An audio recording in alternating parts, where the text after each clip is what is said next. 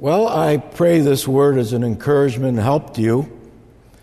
And uh, as we begin the new year, I just want to pray for all of your families, uh, your marriages, your children. If you have grandchildren like I do, 13, pray for your grandchildren. Pray for your unsaved relatives. Pray for this church to be filled to capacity this year by January 23, let this church be filled to capacity.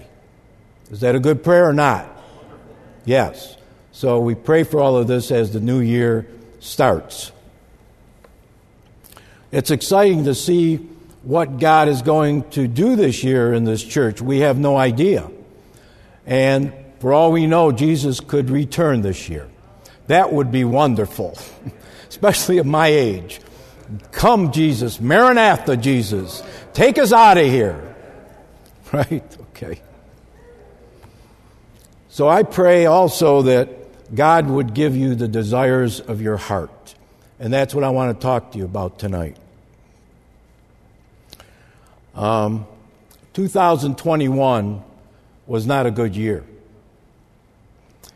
It brought an alarming increase in evil all around us, a pandemic, blatant crime, lawlessness, an authoritarian government, inflationary destruction of our economy, and an increasing resistance to God and His Word.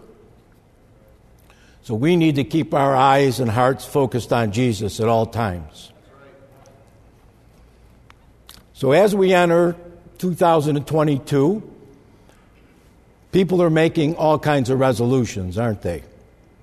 Resolutions to lose weight, resolutions to give up alcohol or drugs, resolutions to be a better father, husband, mother, resolutions to exercise more, and the list goes on and on and on.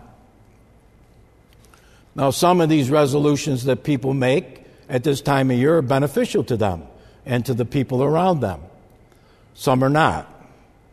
But they won't last through the year because all of these resolutions people make at this time of year are resolutions of the earth, of this life.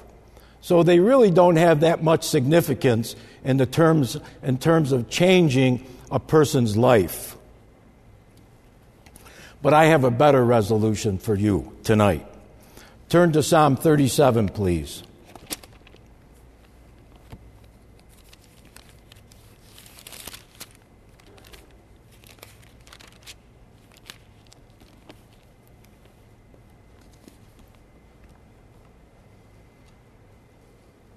Psalm 37, verse 4. Delight thyself also in the Lord and he shall give thee the desires of your heart.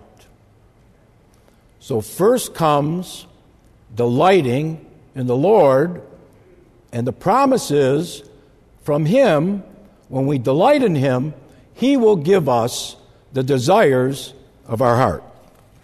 Delighting comes first, the promise comes next. God is saying to us in this scripture, I want the best for you when you delight in me. Now, I want to reinforce tonight some of the points that Brother Don shared with us last time he spoke to us. A little more depth, but similar. So, one of the resolutions, brothers and sisters, we should make this year is to delight ourselves more in the Lord. God doesn't want us as Christians to be stagnant as we enter 2022. But He wants us to continually grow spiritually. And one of the ways we can grow spiritually is to delight in Him.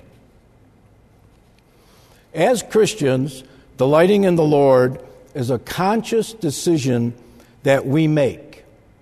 God won't force us or make us delight in Him.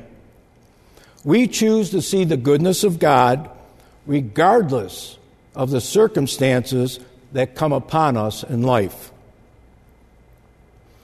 The Hebrew meaning for the word delight in this verse 4 means to find pleasure and satisfaction in something. What a ru- wonderful resolution. I resolve this year to delight more in my God, to find more pleasure and more satisfaction in Him. So tonight I'd like to share some thoughts with you about Psalm 37, verse 4. When we delight in the Lord, we find pleasure and satisfaction in who He is, in what He's done, in what He's doing, and in what promises He is making for the future. And our delight and satisfaction in Him should continue to grow each year and remain in us until God takes us home from this earth. There's so much to, about the Lord to delight in. It would take a month of Sundays to express our delight. But let's start with Exodus 33, please.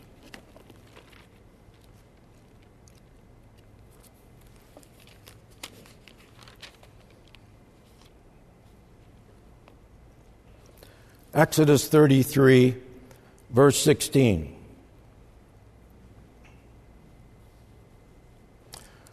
For wherein shall it be known here that I and thy people have found grace in thy sight? asked Moses. Is it not that thou goest with us? So shall we be separated, I and thy people, from all the people that are upon the face of the earth. We're going to be separate. And the Lord said unto Moses, I will do this thing also you have spoken. For you have found grace in my sight, and I know thee by name. And he said, I beseech thee, show me thy glory.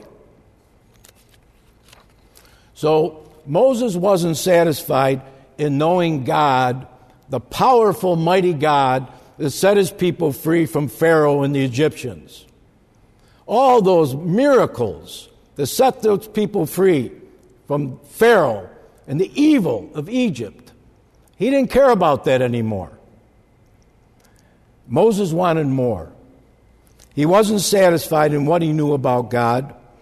He wanted to know as much about God as God would graciously reveal to him. And God saw the heart of Moses, that Moses found pleasure and satisfaction in knowing who he was. And the desire of Moses' heart were aligned, were aligned with the will of God for him. When you or I delight in the Lord, and God sees in our heart a desire to know Him and find pleasure and satisfaction in Him in a greater way and deeper way, to know more, as much about Him as we can know, as He would reveal to us, our desire to know God more aligns with His will for us because God wants us to know more about Him. That's God's desire for us, and that should be our desire. I believe we all need to pray, Lord, I can't get enough of you. I want to know all about you. And I, I believe a prayer like that from our heart will get God's attention, and God will answer our prayers just as He answered the prayer of Moses.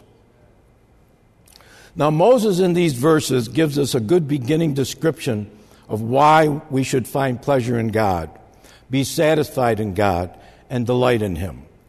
If you look at the next page, or uh, ver, uh, chapter 34, it's maybe on the same page, verse 5. And the Lord descended in the cloud and stood with him there and proclaimed the name of the Lord.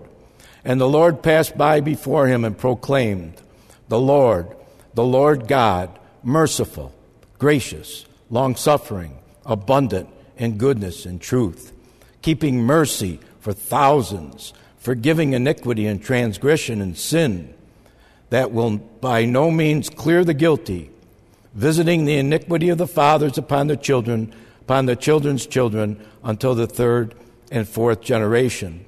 And Moses made haste and bowed his head toward the earth and worshiped.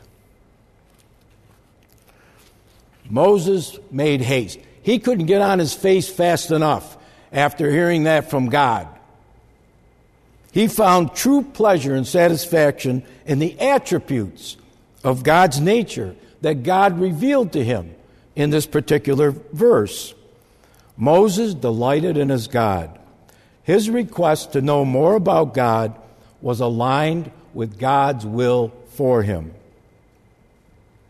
When the desires of our heart align with the will of God to know more about Him, I believe He will reveal Himself to us in a greater way.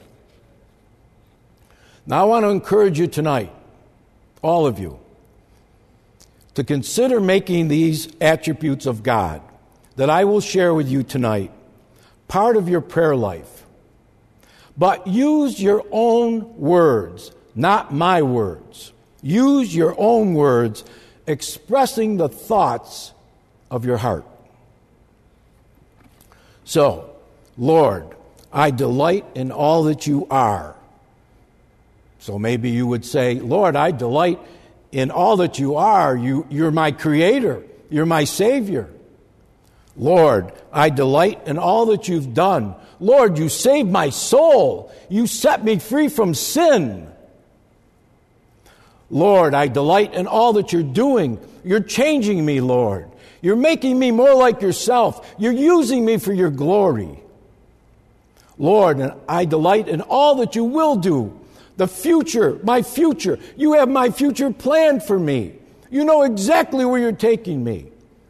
Those are examples of those statements and prayers. Lord, I delight in all that you are. I delight in all that you've done. I delight in all that you're doing, and I delight in all that you will do.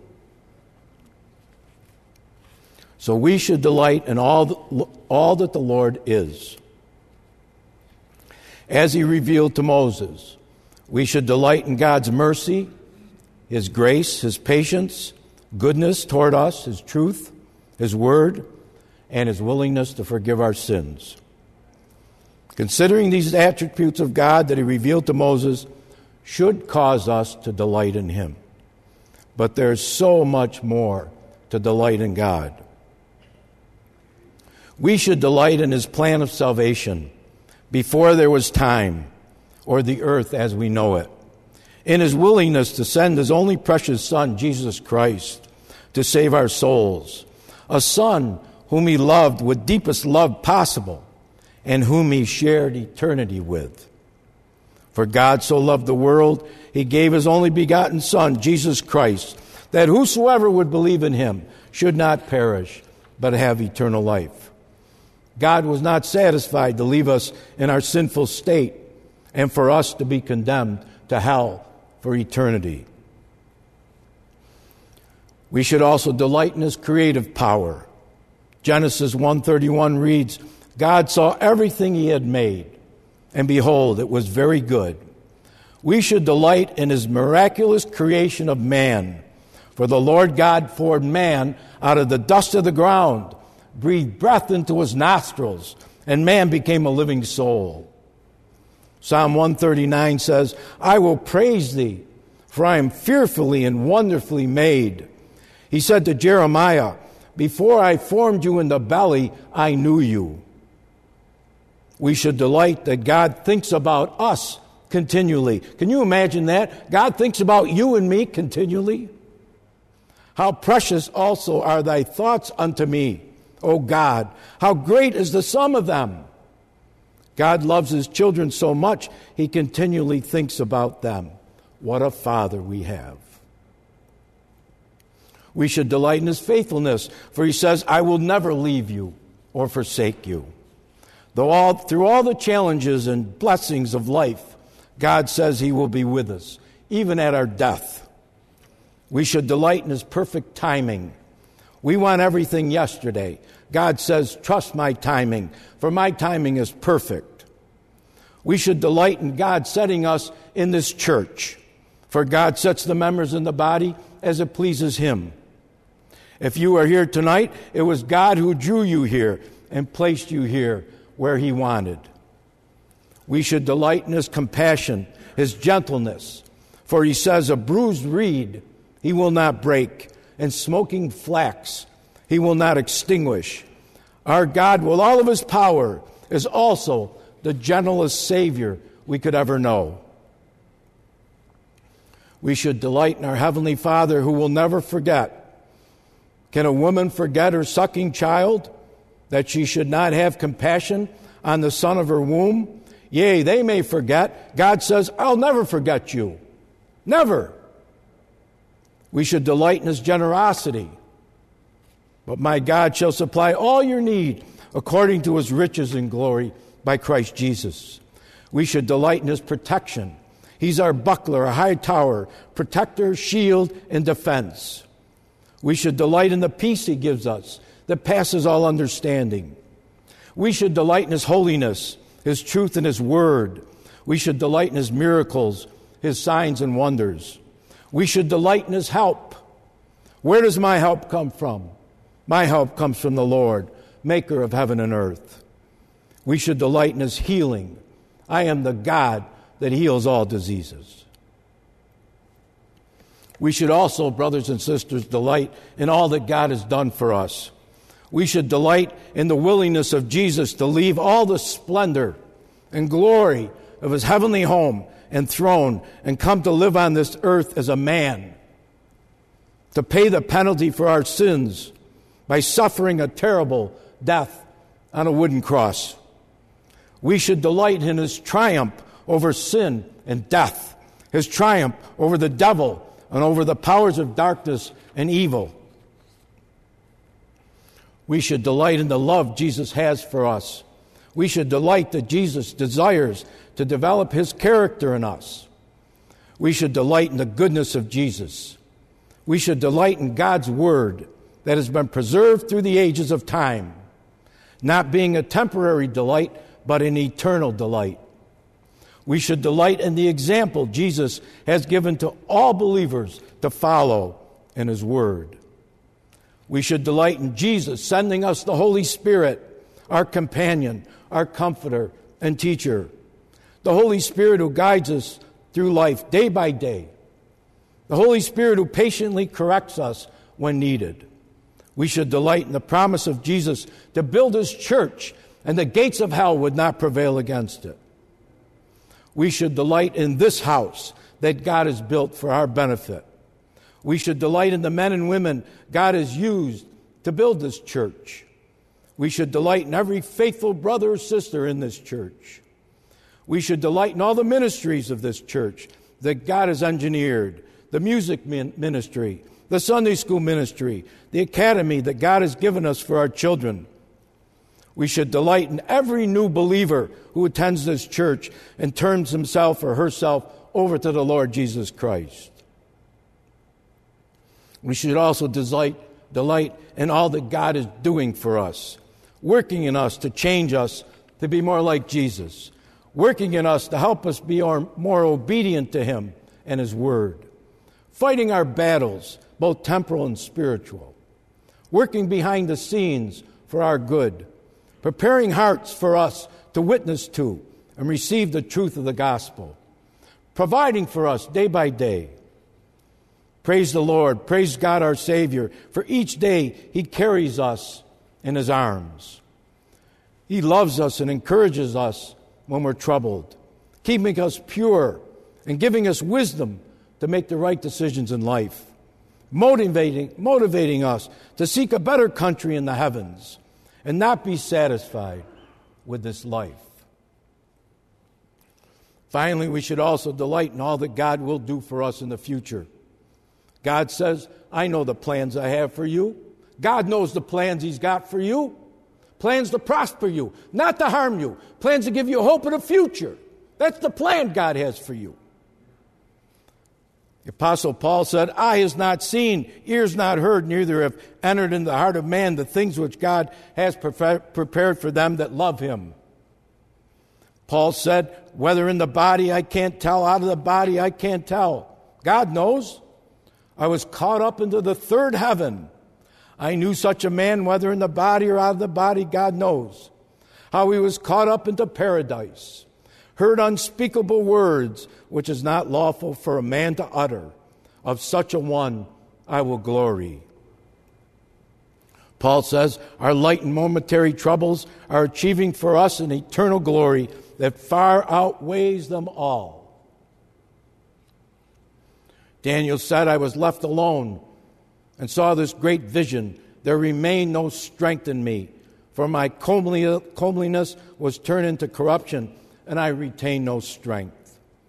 Jesus said, In my Father's house are many mansions. If it were not so, I would have told you. I go to prepare a place for you.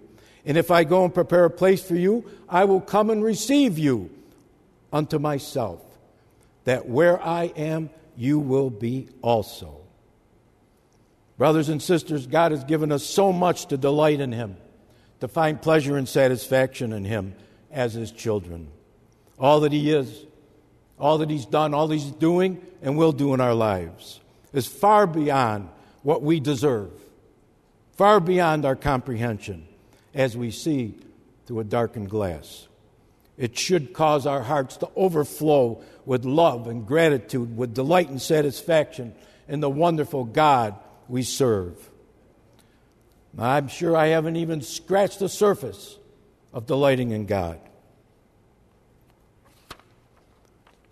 Jesus said in John chapter 8, When you have lifted up the Son of Man, then you shall know that I am He. I do nothing of myself, but as my Father had taught me, I speak these things. And he that sent me is with me. The Father hath not left me alone, for I always do those things that pleased him. Jesus is saying it was his delight to please his Father at all times, all circumstances, either good or bad. It didn't make any difference. Psalm 40 he says, I delight to do your will, my God.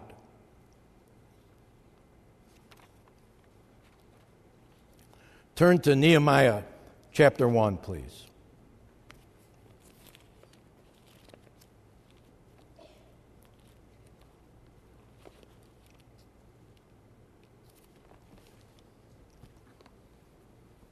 Nehemiah 1, verse 1. the words of Nehemiah, the son of Hachaliah. And it came to pass in the month of Chisleu, in the twentieth year, as I was in Shushan the palace, that Hanani, one of my brethren, came he and certain men of Judah. And I asked them concerning the Jews that had escaped, which were left of the captivity, and concerning Jerusalem. And they said unto me, The remnant that are left of the captivity there in the province are in great affliction and reproach. The wall of Jerusalem also was broken down, the gates are burned with fire.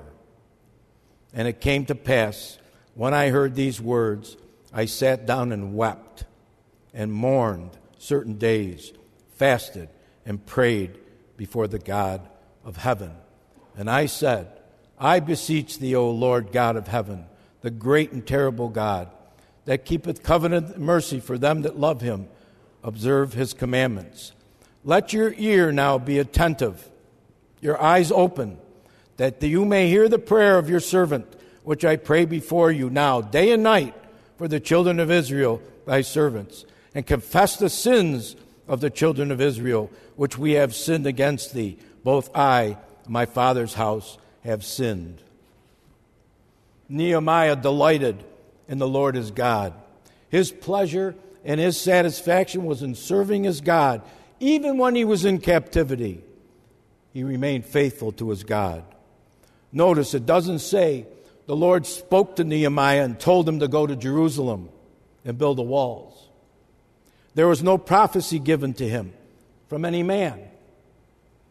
But when he heard the news that the walls of Jerusalem that he loved were broken down, I believe God stirred up that desire in him. God saw the heart of Nehemiah and knew he had a love for God. He had a love for God's people and a love for Jerusalem. And notice, Nehemiah turned his desire that God put in that heart of his to prayer. He went right to prayer. O Lord, I beseech thee, let now your ear be attentive to the prayer of your servant. Brothers and sisters, when God puts a desire in my heart or your heart, we need to bathe that desire in prayer, like Brother Brian shared with us this morning. When God saw Nehemiah's reaction to the walls of Jerusalem being broken down and heard the prayers of Nehemiah expressed from his heart, and his prayers, the prayers of Nehemiah, aligned with God's will for him and his will for Jerusalem, God encouraged Nehemiah to act. God was blessed to answer the prayer of his servant Nehemiah.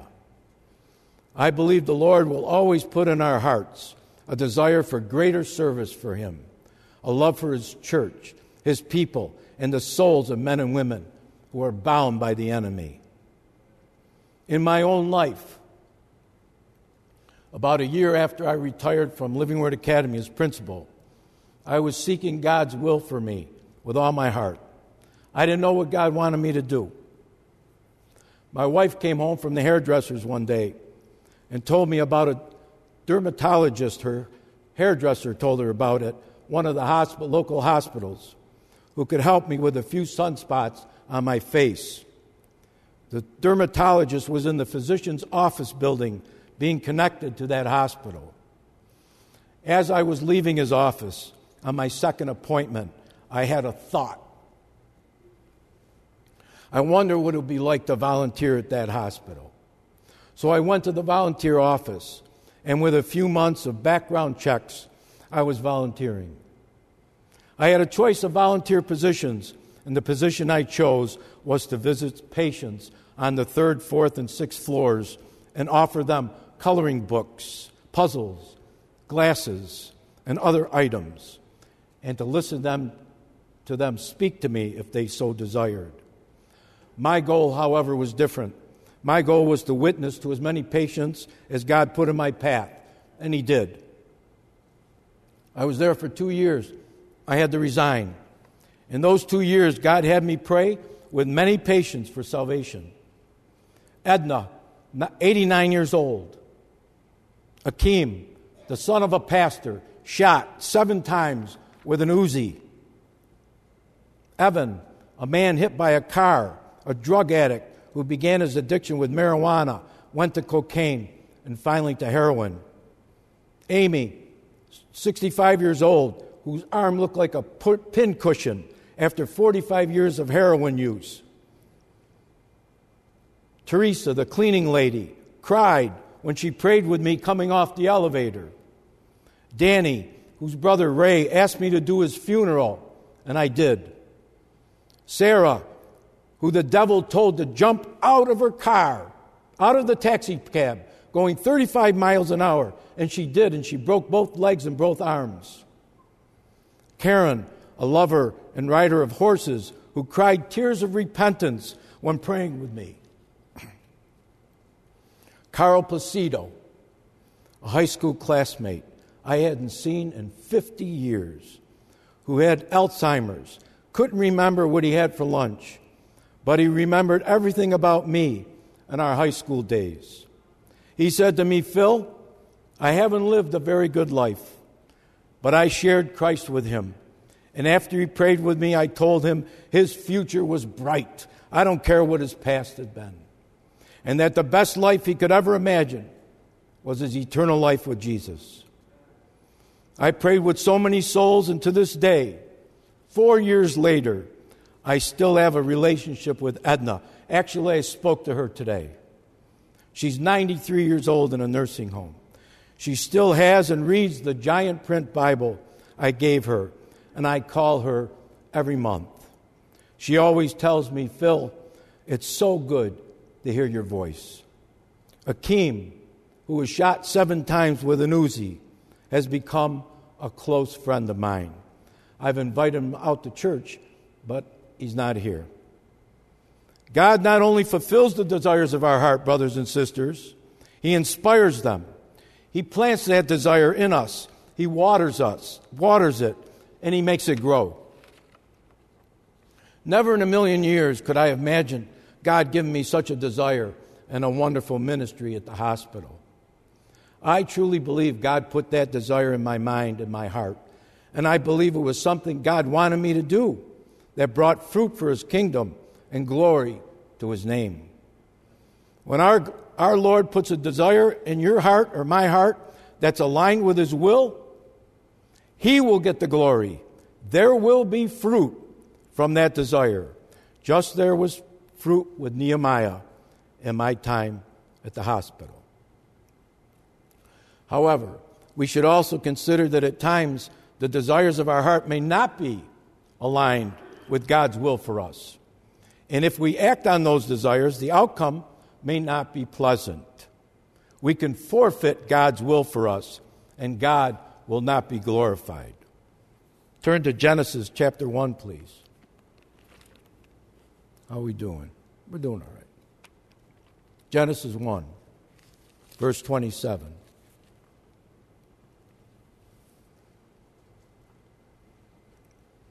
So God created man in his own image. In the image of God created in him. Male and female created he them. And God blessed them, and God said to them, Be fruitful and multiply, replenish the earth, subdue it, have dominion over the fish, the sea, the fowl the air, over every living creature that moveth upon the earth. And God said, Behold, I've given you every herb bearing seed which is upon the face of all the earth every tree in which the fruit of the tree yielding seed. To you it shall be for meat. And in verse 31 it says, And God saw everything he had made, and behold, it was very good. When God created everything in the earth he wanted to create, he said it was very good. He didn't want anything else. He created a world without pain, a world without suffering, a world without sickness and disease. He created the most beautiful colors for the eye to see. He created the most melodious sounds for the ear to hear. He created the most delicious tastes for human taste buds. He created the most pleasant fragrances for the nose to smell. He created a perfect Adam and Eve to live in the goodness that He created. And I believe Adam and Eve delighted in God and found pleasure and satisfaction in Him and in his creation. But along came the devil, who hates God, who hates God's creation, hates men and women. He tempts men and women to sin. He tempted them to abandon their delight in God, forfeit their pleasure and satisfaction in God and God's creation, surrender their desires to their flesh. Adam and Eve chose to disobey God's command and sin against God to go beyond all that God had given them to satisfy them. Brothers and sisters, there's no record of Adam and Eve ever seeking God before acting on those desires. They were led by their lusts, and outcome of that fatal decision initiated the evil fruit of sin on the whole human race, and that is intensified to this day. The devil hasn't changed, and he continues to blind the minds of men and women from the glorious gospel of Jesus Christ. He will do everything in his limited power to discourage men and women, and especially Christians, from delighting in God, from finding pleasure and satisfaction in God alone and in God's creation. He will tempt us to delight only in our flesh. A few weeks after retiring from the academy after 12 years of serving the Lord, this is before the hospital experience. I wanted so much to serve Him, to continue to serve Him. I didn't know what God wanted me to do. I became aware of a need at the Salvation Army apartments down near Central Tech High School to teach a course on child development. I taught that course here to many of you. I enjoyed teaching that course. And I look forward to this new opportunity. However, I was so anxious to serve the Lord that I didn't seek the Lord to determine if that was what He wanted me to do. And I neglected to pray about it, but I acted on my desires. My heart was in the right place, but God didn't back up my desires because my desire was not aligned with His will for me. I believe I was led by my flesh, not by God's Spirit. And I walked right into the stronghold of the devil. These young single mothers had absolutely no desire about child development, no desire about the Lord. It was a disaster from start to finish. God was not glorified, and it produced no fruit for his kingdom. Turn to 1 Kings chapter 3, please.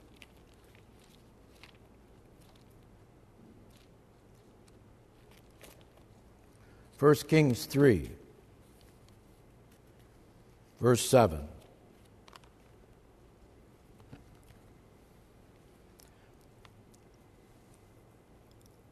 And now, O Lord my God, thou hast made thy servant, this is Solomon, king instead of David my father.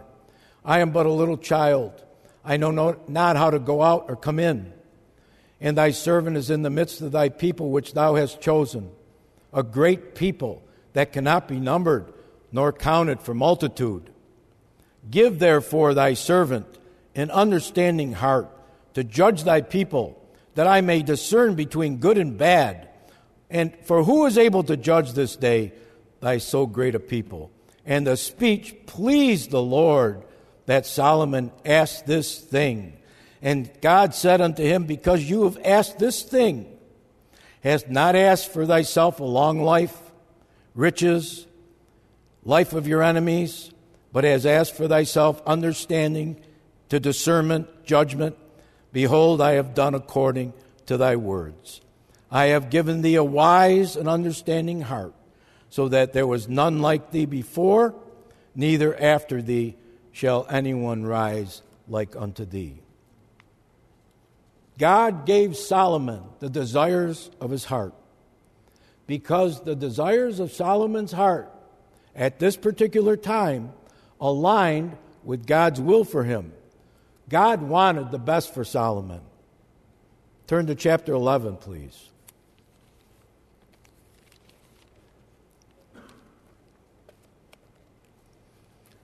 Chapter 11, verse 1.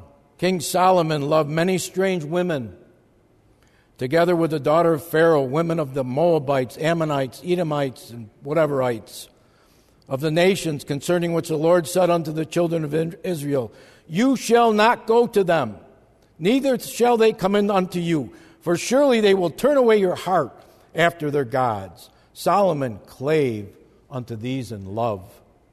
He had 700 wives, princesses, concubines. His wives turned away his heart. So, Solomon, the desire of Solomon for wisdom was forfeited. He forfeited that desire. God gave him everything he wanted. He gave him wisdom, greater wisdom than any man ever lived, and aligned with God's will for him. But he was not faithful to the Lord in his heart, and he made a mess of his life and the mess of other people's lives because he lost his desire to delight only in the Lord, to find pleasure in and be satisfied only with the Lord. The lust of his eyes and flesh caused him to delight in the delicacies and pleasures of this life, forfeit his delight in God. The devil will do everything God allows him to do to cause you and I to forfeit our desire, our delight in the Lord cause us to find pleasure and satisfaction elsewhere. God may give us the desires of our heart, but our hearts may not be satisfied with what He has given us, like Solomon. Maybe He'll answer our, our uh, answer a desire for a spouse, but are we satisfied with our spouse, or do we become impatient, critical, mean, demeaning to our spouse? God may give us the desires of our heart for a better job, increased income. And then we're pro- promoted. We, ne- we neglect to give God's church the 10% that's due Him. We neglect the poor and the hungry. God may give us desires of our heart for children. And we don't provide a godly example for them to follow. Or we neglect to teach them God's word. Or we fail to bring them to the assembly as is necessary. My father was a good father, he was a good provider. He used to lay on the po- couch every day and read the Bible. But you know, not once, not once did my father say, Philip, come here. I want to teach you something from the Bible. No, not once. I didn't learn anything about, until the, from the Bible until I was 35 years old. God may give us the desires of our heart for children, like I said, but we don't do what we're supposed to. And God may give us the desires of our heart, but we may have to wait, like Brother Don said, for those desires to be fulfilled. Turn to Genesis 12, please. You still with me? Genesis 12.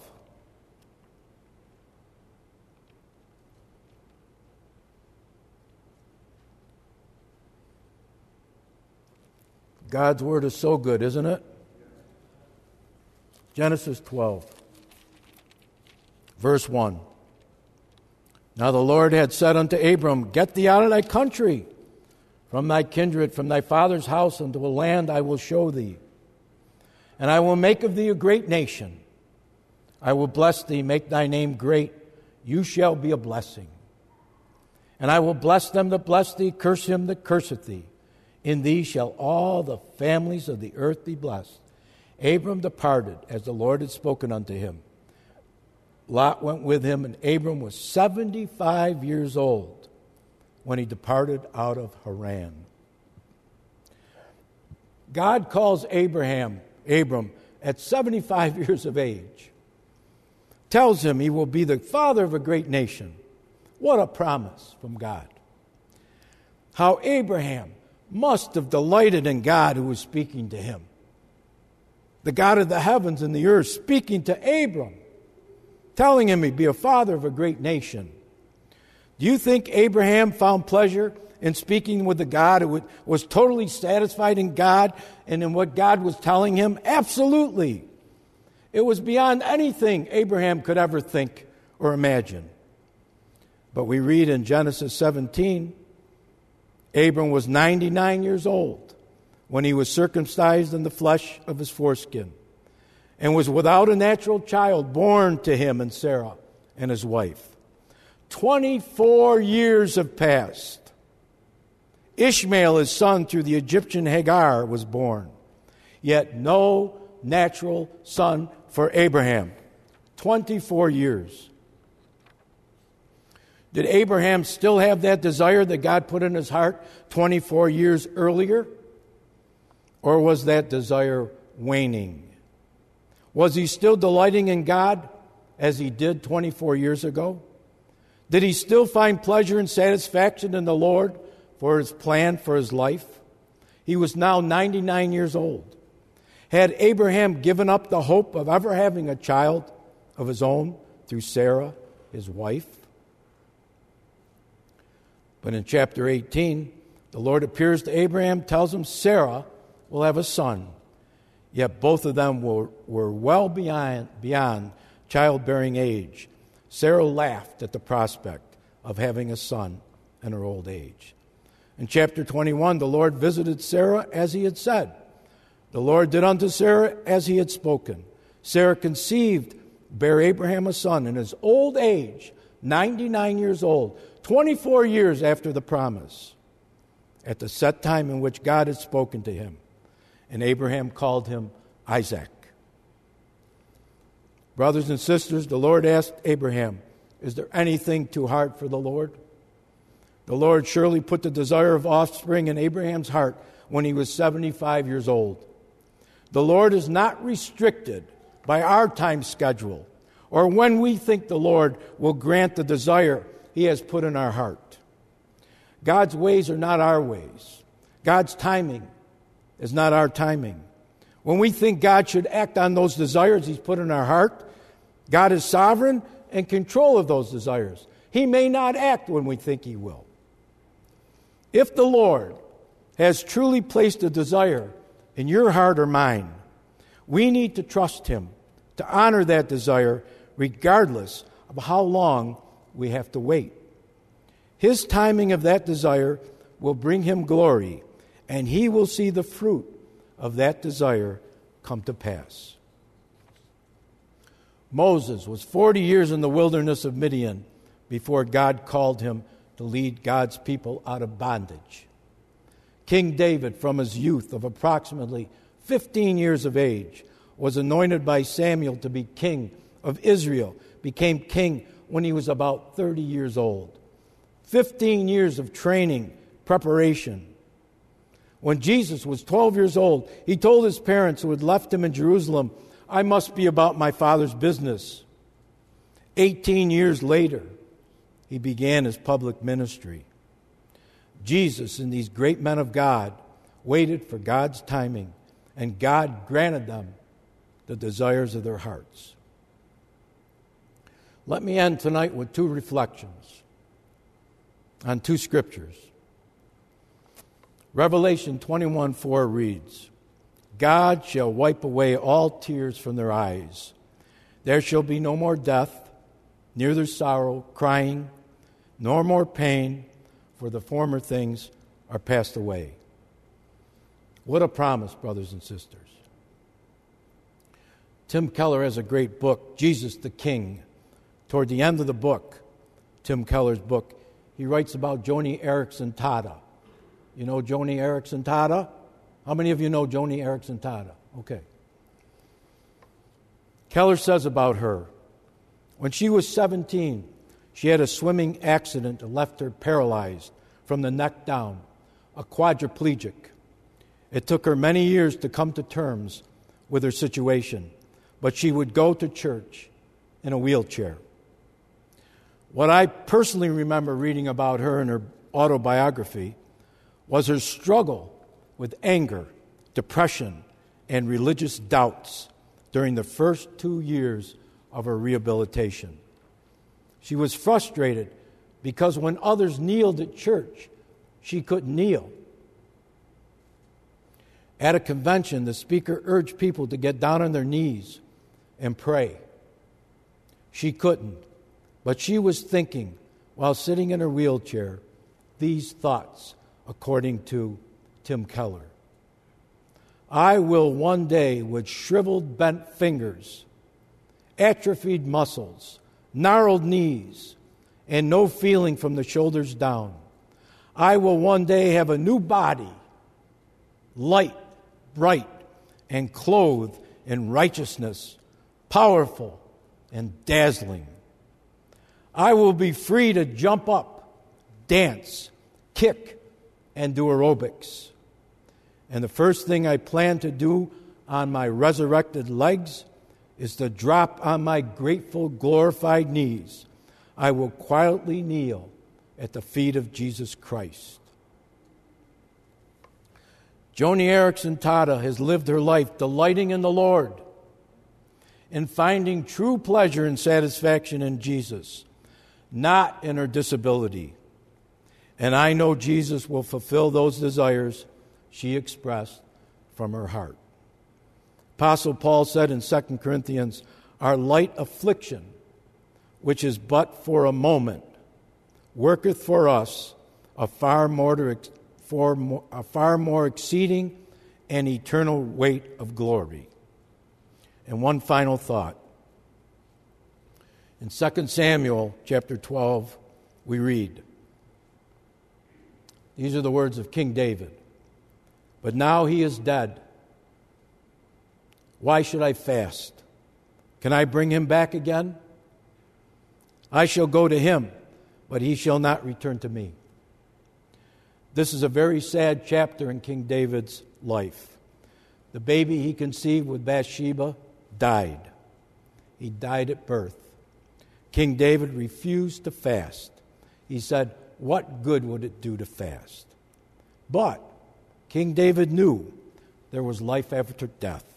And he knew his child went to heaven after the child died. And he also knew he would see him one day in heaven. Brothers and sisters, abortion is so readily accepted by the general population, and it's murder.